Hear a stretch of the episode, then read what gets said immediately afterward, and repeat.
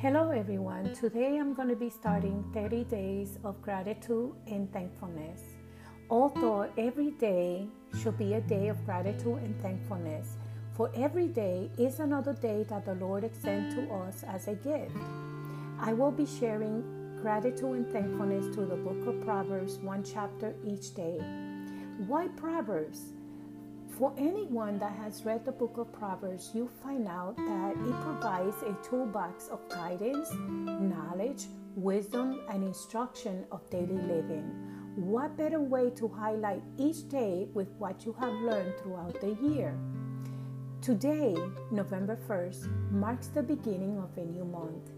And in Proverbs chapter 1, verse 2, 5, and 7 states, To know wisdom and instruction to perceive the words of understanding, to receive the instruction of wisdom, justice, judgment, and equity.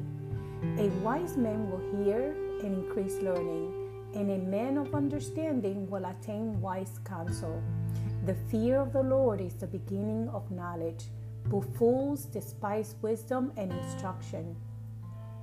What did you learn this year that has made an impact in your life? If bad, how do you turn it around? If good, what are you most grateful for? For anyone who is putting together a piece of furniture or perhaps a building a model project, you must first read the instruction carefully to guarantee that you put things together in the order that is required.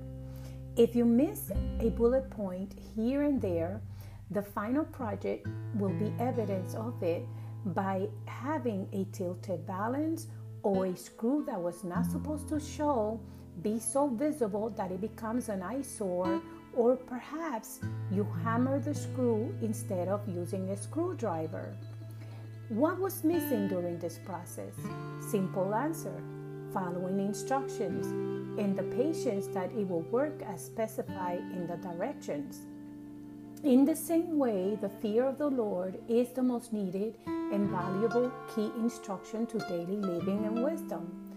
So today, I am grateful for the lessons, both good and bad, all of which have made me wiser and more dependent on His will and purpose for my life. God bless.